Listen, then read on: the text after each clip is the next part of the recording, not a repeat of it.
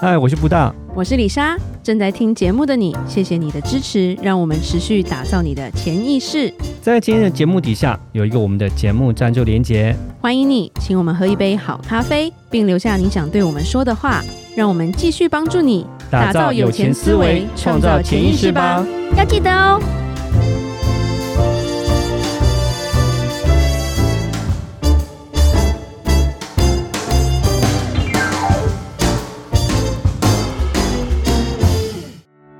与钱有关都能 talk。谈钱不再伤感情，我是布大，我是李莎，每天十分钟，打造你的潜意识。打造你的潜意识，告诉你理财专家不说的那些事。大家好，我是主持人布大，我是布大人生与职场的好搭档李莎。布大，是我可以问你问题吗？可以，请说。你有听过机器人 AI 操盘吗？有就当然有，我有听到，但是我觉得听过的人应该有不少，但嗯是哼懂的人应该 不多。因为我无法想象机器人操盘嗯到底是什么样的概念。 ，OK，呃，真的有一个机器人吗？怎么讲呢？就是分两个部分吧。呃，最近比较流行叫做机器人理财。那你刚刚讲到机器人操盘又是另外一回事，那所个以基有本理上财跟操盘的机器对人，对对对那对哪一个比较帅？呃，都可以很帅，因为都是机器人，就在页面上就贴个你喜欢的明星，可以吗？啊， 当然可以啊，这很那简他会单。用他的声音跟我讲 话吗？机器人通这种通常就没有声音， 哦，声声音比较比较难一点，可以做，一定都可以做，只是说对，没没那个必要啊。其实应该建议一下，这样主妇就会把钱投进去。 好，我们先分两块了哈。好，呃，一个叫做机器人理财，机器人理财，然后另外一个就是你刚刚讲的，有点像机器人操盘。嗯哼，呃，其实我们会比较讲是叫做量化分析、城市交易。 OK，对 OK 量化分析。那两个的差别，我们再稍微讲一下。好，基建理财呢，比较就偏说，以前过往都是一个理财规划师嘛，或是对你的 financial advisor，OK，、嗯 OK，哼，然后你会对跟他聊天，然后我跟他聊天，就是我有我有需要投资嘛，哦对对所以就对对聊对聊对嘛，我都对跟不布大聊 天，所以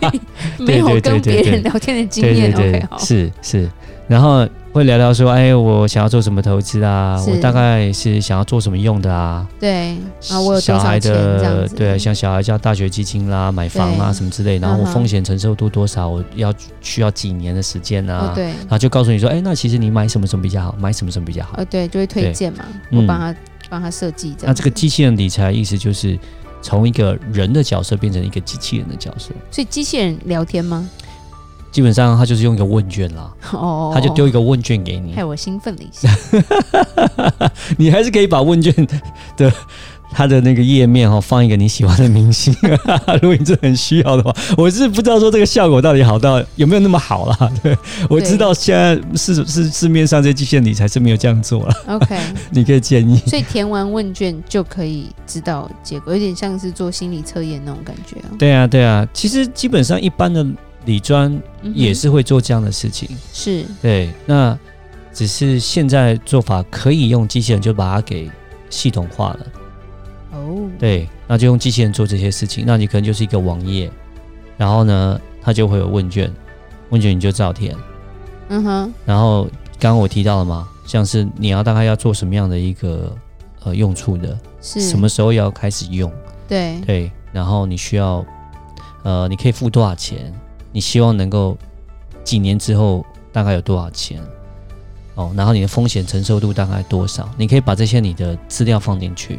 要合理吧？我不能填说我就一百块，我想要变一千万，哦，那当然，两当然，年当然，当然，它当然这些数直接宕机。在这个网页上，它都会帮你做整理 啦。就是哎、诶你想要，你就这样的钱，你想要达到这样，他会跟你说对不起，没办法，哦你可能需要多存一些什么，哦哦你要再所多以所以有存一那种点。对不起，没办法的。OK，对对对对对对对，了解。所以基本所以上这叫做机器人理财。没错， OK，像这样我觉得好像在美国也是蛮多的，就是一个你直接上网申购就可以了，是不是？嗯，其实这个机械理财，呃，开始创办是一家公司叫 Betterment，嗯，哦诶，买过啊，对对对对，我之前原也来有他，就是机器人理财哦，对对对，他没不会跟错，我聊天， 对，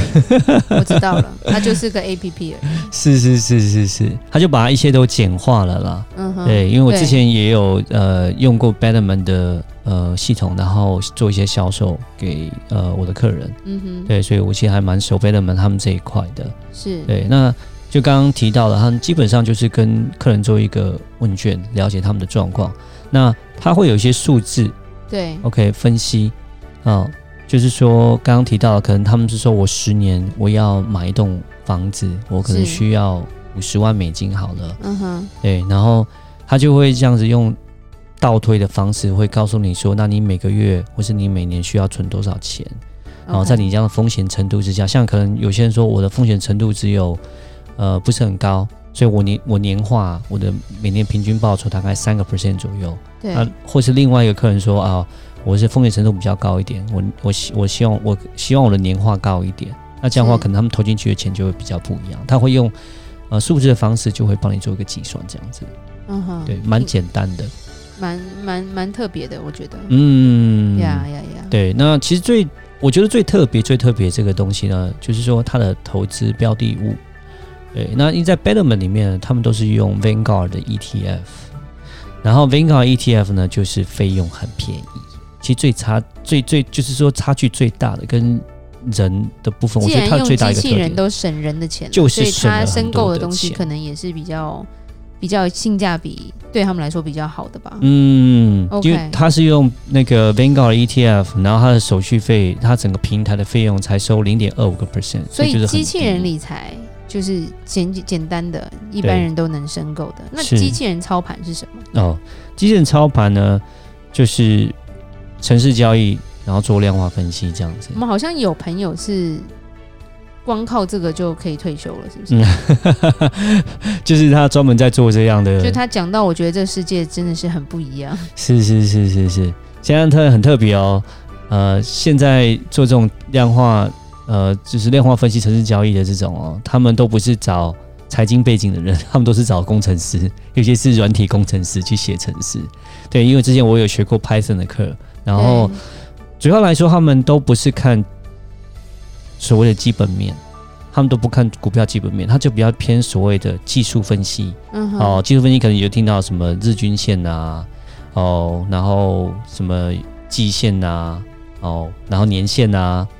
然后还有什么 K 线分析图啦、布林通道啦，哦，这些，这绝对是工程师喜欢对的对东对西对对对对对，他就是把这些所谓的呃技术性分析，就会看说，哎，这个股票这一只股票呃来来讲，它的过往的表现，哦，可能在在跌破季线的时候，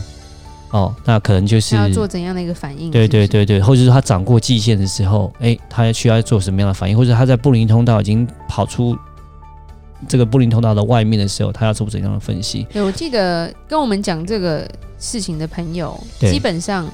他对于金融不是很熟。嗯，然后呢，他请的这些工程师又不是金融业的， 而且他直接说，我这些工程师只会写工 那个，就是只会写程式，对？对，他们对金融业一窍不通。虽然都是是台政大毕业，台政青 交的，对。是，然后他是请了好多个，就给给不错的薪水。对，然后听说他做很做到还有办公室，还开公司，嗯就蛮厉害，害的啊，而且对他有给我们看他们的他的进账嘛，嗯嗯嗯，对，嗯但是嗯这个家底要够厚才做得了吧？主要来说呢，它呢就是将过去的这些呃股票的表现回报，然后就把它做一个大数据的一个统计，统计完之后做一个分析，哦，会按照它过往就是刚刚提到的发生什么事情的时候，它股票会怎么样怎么样，对不对？然后就把它程式写好，哦，可能跌破季线我就要卖，嗯哼，哦，或者涨过到什么时候我就要买，它就对把它全部写起来。是，呃，那因为它是用程式在做，那就是速度跟反应来讲会比人要来的更快，而且再加上是说，呃，因为它是程式在跑，所以呢就比较不会有人的情绪上的一些呃反应，因为有些时候人的一些情绪可能会影响到你的股票的一个交易，还有你的决策。对它，因为城市把它城市化之后，就比较不会有这样的一个问题在。但是，但是这个也有一个缺点，很大的缺点，基本上因为过去不代表未来，嗯哼，对，就像我们那个对刚刚李莎提到那个朋友，像去年三月的 COVID nineteen 嗯哦，哼其实城市交易他们就没，因为过去没有发生过这样的事情，完全对没有。对，其实这些城市交易员他们写出来的城市，那去去年的三月其实都还是有赔钱的，不是没有赔， OK 还是有赔所以的。这时候的反应可能会比人慢一点，嗯，因为过去没有发生嘛，他还是用对过去发生的事情，然后来去做做一些推测。对对对，就发现说，哎、其实呃，过去的就是去年的三月，这算是史上第一次，然后大跌之后又大，我们讲大跌是过去都有，可是这么快速大涨回来，真的是头一次发生。嗯哼，对，所以算是非常的特别。那城市交易他们可能反应就变得没有那么快，没有办法做一个很好的调整。对对哦不过我们朋友也蛮特别的啦，嗯，他不是只写一个城市嘛，对他就对对找了工程师团队。各写了，好像写了五个城市吧，因为他说嗯这样子才有避险的方法。就